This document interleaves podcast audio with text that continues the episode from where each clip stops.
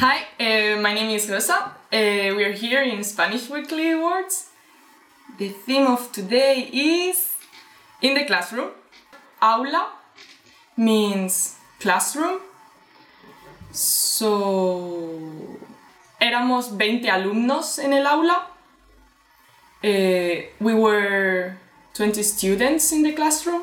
And the next word is estudiante, which means student. I have already used that word in the last sentence. Mi hermana es una estudiante de secundaria.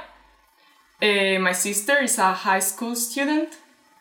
The next word is profesora, which means teacher, but female teacher. So if you want to say like a male teacher, you have to say profesor. Um, mi profesora de literatura era muy estricta. My literature teacher uh, was very strict. Um, the next word is deberes, which is homework. And you use this word with the verb hacer, do your homework. Todos los días tenía que hacer muchos deberes. Every day I had to do a lot of, no, a lot of homework.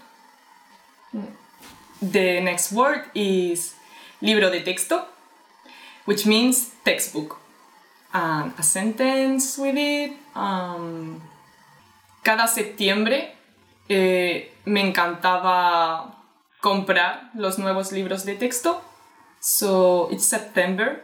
I loved buying the new textbooks. And that's it. That's the end of today's Spanish Weekly Words. Uh, we talked about the classroom, and I hope you liked it and you learned a lot. And well, see you. Bye.